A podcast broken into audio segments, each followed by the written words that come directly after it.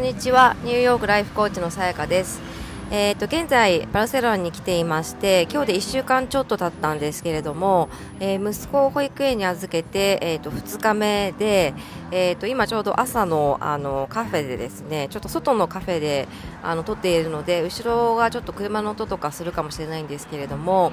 えー、と今日は夫と、えー、やりたいことイコール楽しいことかということについて話をしてみたいと思います。えーと、パッと聞かれてどういうふうに回答する？うん。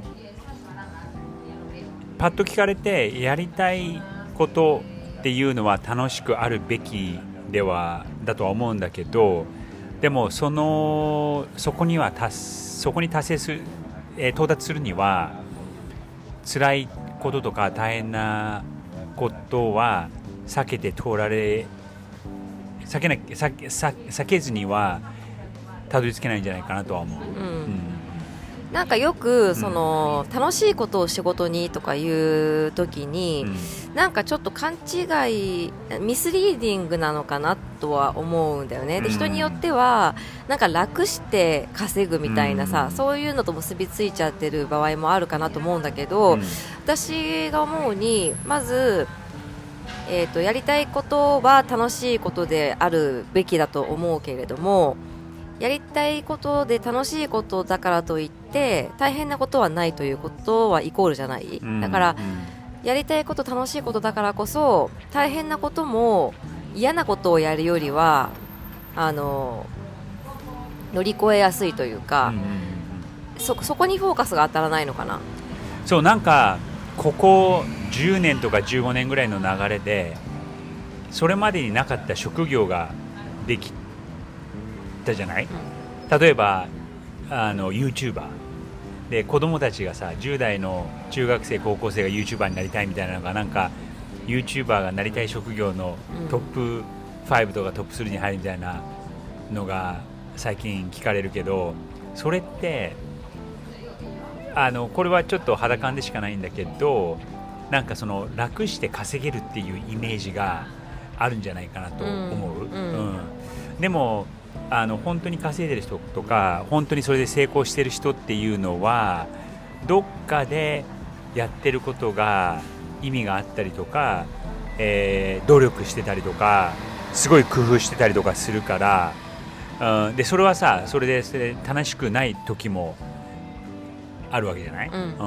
いやそうだと思うよ、その毎日投稿するとかそのなんだろうネタを、ね、作り続けるとかあのまあいろんなこうこと言われたりもするわけじゃない？おそらく、批判されたりとか、そういうのも気にせずあの突き進むとか、まあなんだろう楽してっていう風なに見え方はするかもしれないけど、誰しもができることではないよね。その成功してる人っていうのは。うん、だからその日本語で言うとさ楽っていう言葉とさ楽しいっていう言葉がさ感情は一緒じゃない、うん、うん、だから楽しいイコール楽っていう勘違いをしてる人たちがどっかでいるんじゃないかなっていうのは、うん、どっかで勘違いそう思っちゃってる、うん。うんうん、で簡単にこうお金を稼げるとか簡単になんかできるっていう、まあ、人間あのー、それが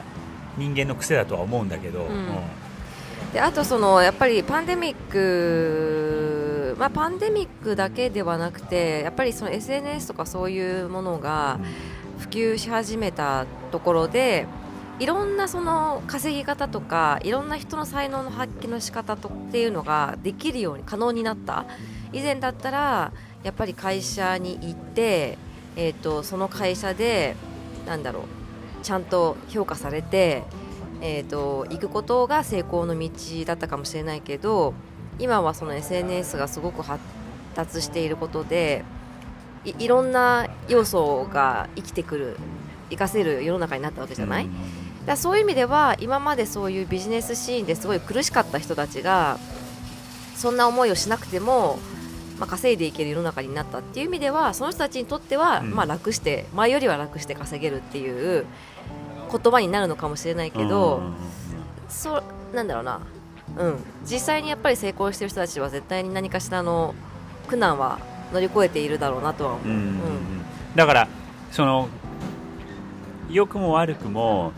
えーこうインターネットだったりとかソーシャルメディアだったりとかオンラインになったことでうん今まであったハードルがかなり下がったわけじゃない、うん。うん。だったりとかあと絶対うん数年前ではお金になってなかったことが今すごいお金になったり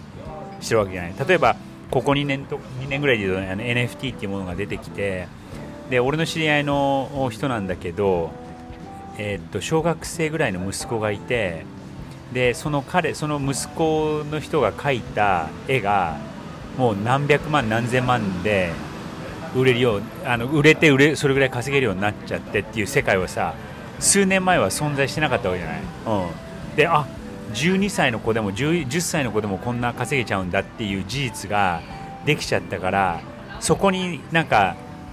あの注目がいっちゃってあ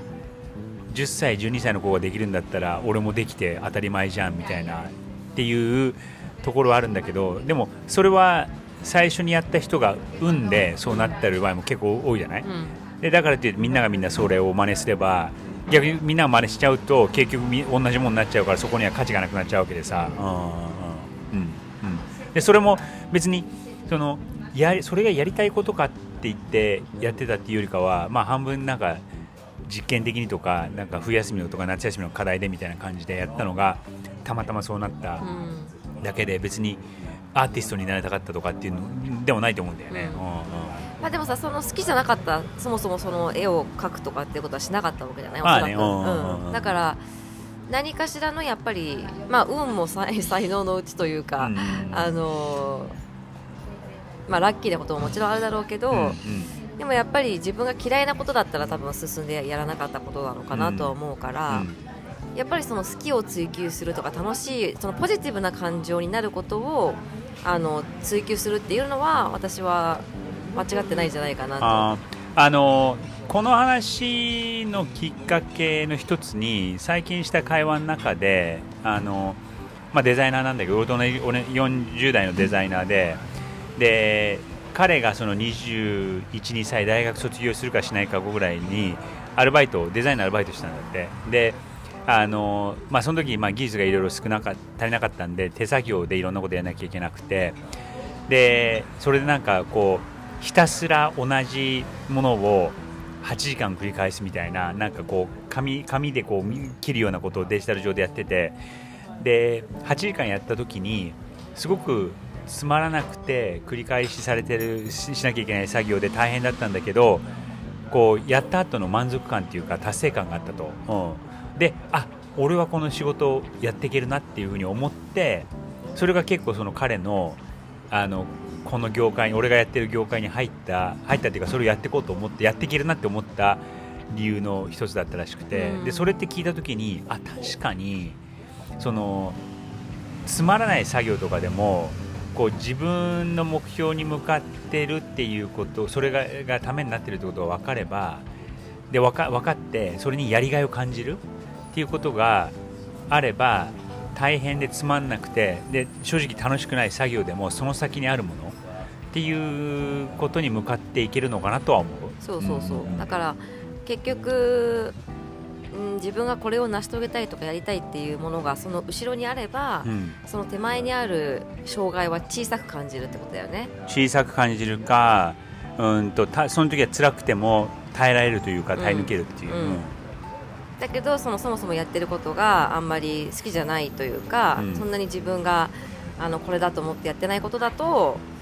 もう小さな障害もいやうんもうこれつまんないとか、もうこれ嫌だっていうふうに、うん。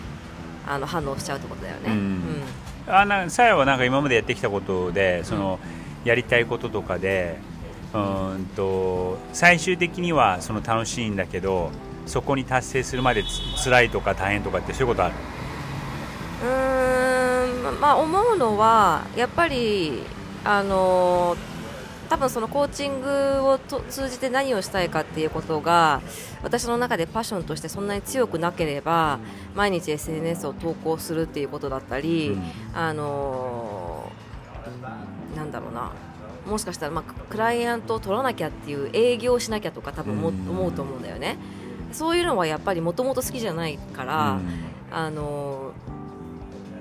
苦難だったんじゃないかなとは思う。だけどやっぱり今はどちらかっていうとそそれより先のことを見てるから、うん。あんまりそういうことも気にならないしどちらかっていうともうあの伝えたいネタがいっぱい出てくるっていうのは、うん。やっぱりその先にやりたいっていうことがあるからだと思うんだよね、うん。それがもし全然私が全く興味のない、うん。なんだろうな例えばそれこそなんだろう鳥鳥について話してくださいとかさ だとかしたらさ全くネタが多分出てこないからしパッションもないからあの話せないし、うん。続けるのはすごい苦痛だと思うんだよね。あのさやのあのコーチングをしているクライアントの人たちでそのやりたいことがなかなか見つからない人とかとかのなんかその楽し楽楽したいからってちょっと語弊があるかもしれないんだけどなんかその気持ちの置き方置き場所がちょっと違うとかそういうのはある、気持ちの置き場所が違う、うん、あのだからその早道でさ、うん。到達したいとかさ。あーまああのやっぱりみんな焦りはあるとは思う。それはすごく一般的な気持ちで、うん。やっぱり何か見つけたいと思うからコーチングを受けてくれ、うん。くださっているわけでやっぱりもう初回とか2回目3回目ぐらいから、うん。なかなか見つからないこのままでいいのかなこのままでいいのかなみたいな感じで焦っちゃう人はすごく多くって、うん。まあ、それはすごく自然なことだとは思う私も、ううんんで人によっては結構初回からパッと見えてくれる人もいるし、うん。なかなか見えてこない人もいるし本当最後の最後でパッてなんかこう見えてくる人もいるし本当人それぞれなんだけど、うん。まあそれ当然なんだよね、うん。あそんな簡単に見つかるものじゃないから、じゃあ逆にそのやりたいことをやってる人ででで実はこういう努力をしてるとかこういう楽しくないことをやってるとかっていう人は知ってる？さっき俺が言ったみたいみんなそうなんじゃない？わさっき俺言ったみたいにその,、うん。そのデザイナーでもう第一線で活躍してるもう世界的に有名な、ね、俺の知り合いのお彼も実は昔そういうあのつまらない作業をしてそういう道を通ってきてでそれが楽しくないんだけどあのやりがいがあるというか、まあ、達成感を感じることができた。